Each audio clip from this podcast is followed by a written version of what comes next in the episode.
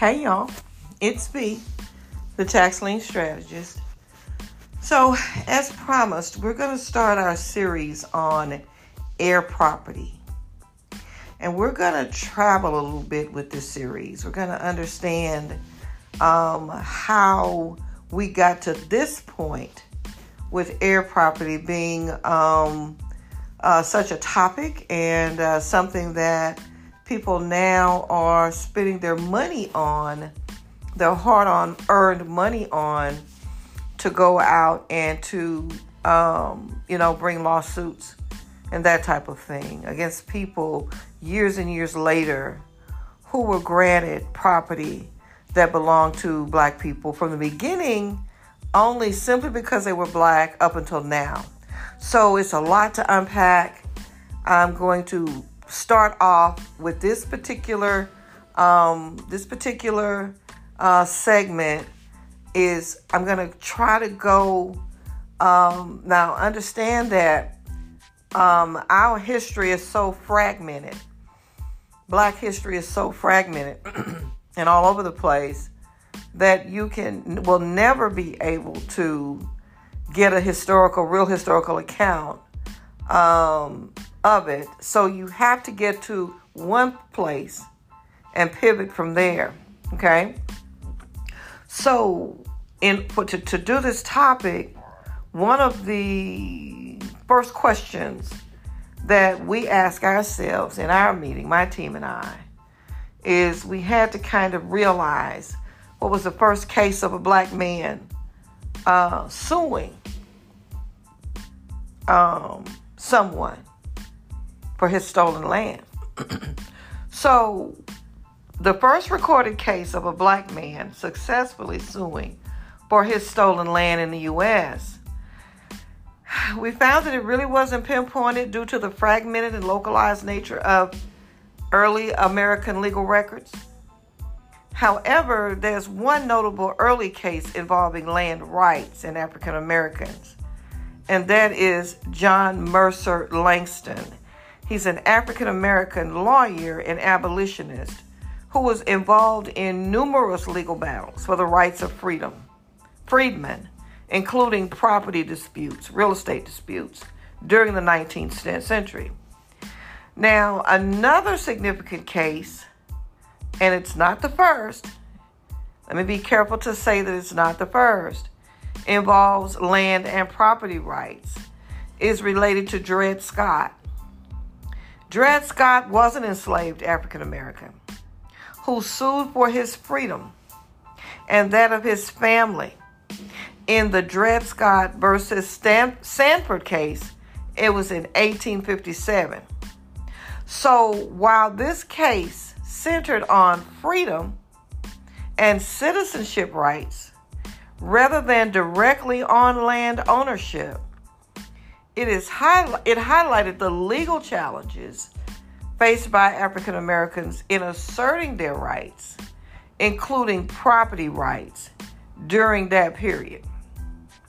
So, for cases specifically regarding suing over stolen land, Detailed records from the 17th, 18th, and early 19th centuries, they're pretty scarce, and many early legal disputes involving African Americans and land ownership were not well documented and did not lead to significant legal precedents until later in American history.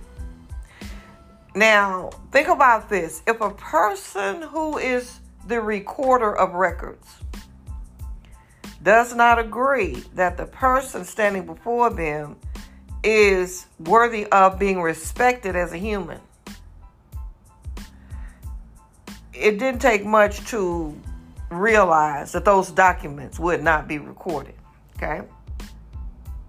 The legal ability for African Americans to own land and to seek legal recourse for disputes over land ownership significantly involved post Civil War, after the Civil War, especially during Reconstruction, when African Americans began to acquire land and could more feasibly engage in legal actions to protect their property rights. The specifics of the, let's say, quote unquote, first case would depend on the definition of land and then stolen land and the available legal records from colonial times and early American history, which may not provide a clear or straightforward answer. So, the complexities of early American law, racial discrimination, and the documentation of legal proceedings make it difficult to identify a singular first case of this nature. Okay, because I did research, we've been doing research on the first cases. We've been trying to go far back as we could so that when people um, check this information, that w- we know that we're gonna always we're gonna all end up at pretty much at the same place. So then I went to then we we I looked at our at our records. I looked at our writings and we looked at what's the first documented case of a black man owning real estate. Okay? We're not talking about cases of him owning it, documented, okay? So the first documented case of African Americans owning real estate and what would become the United States date back to the colonial period.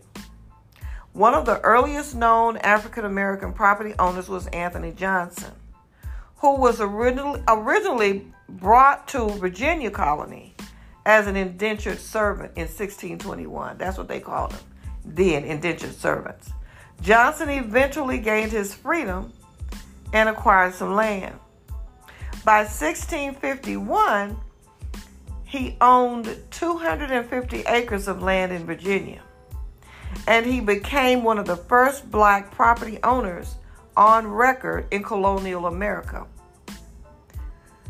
Okay, now his case is is particularly notable because he was able to secure land and establish himself as a successful farmer and landowner, despite the increasingly restrictive laws regarding race and slavery that were being enacted in Virginia and other colonies during his lifetime.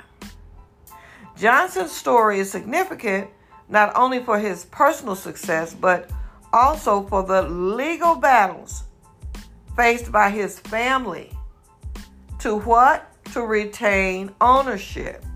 Here we go. Of their land, their land after his death.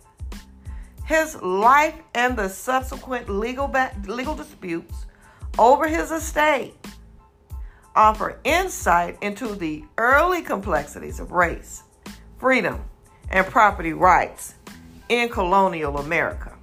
Okay? Now, we did some research on some of the legal disputes over his estate because we're trying to keep this in order. So, we found that the legal disputes over the estate of Anthony Johnson which again, one of the first African American property owners in colonial America, arose after his death in 1670. Now we're in 2024. Still, still gonna be able to see the comparisons here. These disputes highlighted the precarious nature of property ownership for African Americans during the colonial period. I'm here we listed a few key points regarding the legal, legal battles that they had over his estate. First, they had land ownership challenges. So, after his death, his estate, including his land, was contested. Despite Johnson's successful acquisition of land and his status as a free black man, the legal description and societal norms of the time did not favor black property owners. So, because society did not favor black property owners, all the things that happened subsequent to his death That was the reason why. Simple. Because society did not favor black people owning property, whether they could afford it or not. So the legal challenges to Johnson's estate can be seen as early instances of race based legal precedents that would increasingly disenfranchise African Americans.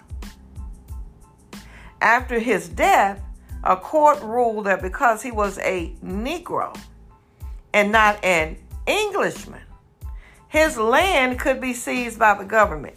And I suppose this is just as ridiculous as some of these Republican lawmakers we have of today. I mean, this, you know, if it if it wasn't true, if it wasn't, you know, it's laughable, but it's also true. So folk been not making sense. Folk been acting as if they have uh, mental problems. But I'm going to say it again because he was a Negro and not an Englishman. His land could be seized by the government. Now, this ain't what I thought. This ain't what I made up. Y'all can check this. Y'all can go, go, go and check all this out. This decision was a stark demonstration of how racial distinctions were becoming codified in law. Remember, we talked about black codes, particularly in relation to property rights. The most significant dispute over his estate involved the seizure of his land by the colony. After his death, a local court declared the land escheatable to the crown arguing that as a black man, Johnson was not a citizen of the colony. Although he had paid taxes like every other citizen and a, more than a lot because he owned a lot of land and thus could not legally own land. This land was then granted to a white colonist, effectively dispossessing Johnson's heirs of their inheritance. And that's what I meant this morning by the other about the uh, by the um, segment before now. If you look at title of black people today and you go all the way backwards, you will see a break in the chain. Well, you won't even see the beginning with the beginning deeds, but you will see a break in that chain. And the chain is going to be broken by a, a judge's order Back then, it was a magistrate by a judge's order or whatever the government does or uses to call escheat to the state and eminent domain and all that kind of shit like that. You're going to see that. When you see that, then you know that that land was stolen. And I suggest each and every one of you sue. I'm trying to get lawyers right now who understand this and what I'm doing. And if no more than the fact that they can um, file suits for people and bring attention to this thing so people can stop lying, saying that black people don't want this and don't want that and don't appreciate land and don't, and people can sit someplace in their high offices and be billionaires and trillionaires and look at a deed and see that it's heir property and because heir property doesn't have a distinction as to actually who owns it, where they have multiple owners, and find one sorry ass family member who's willing to sign and be and, and be a traitor to their families and be and and and and and and and, and sign this paperwork of these developers and cause all these rifts in these families. That day is coming. I, the more I talk about this, the more attorneys give us a call. I met three today. Uh, they had heard about this podcast. We're going to be meeting with the next couple of weeks. I don't even have time right now to meet with them. I, it's so much work has to be done. But anyway, the disputes over Johnson's land had a lasting impact on his family. His descendants struggled to maintain possession of the land he had worked so hard to acquire. The legal system's failure to recognize his family's rights as legitimate heirs reflected the broader challenges faced by African Americans in asserting and protecting their property rights during this period. Those disputes over Anthony Johnson's estate illustrate the early intersection of race, law, and property rights in America. They foreshadow the legal and social battles that African Americans would continue to face up to this day in their efforts to secure and retain property and other rights. I will talk to y'all on the next segment. Probably will have that one uploaded tomorrow.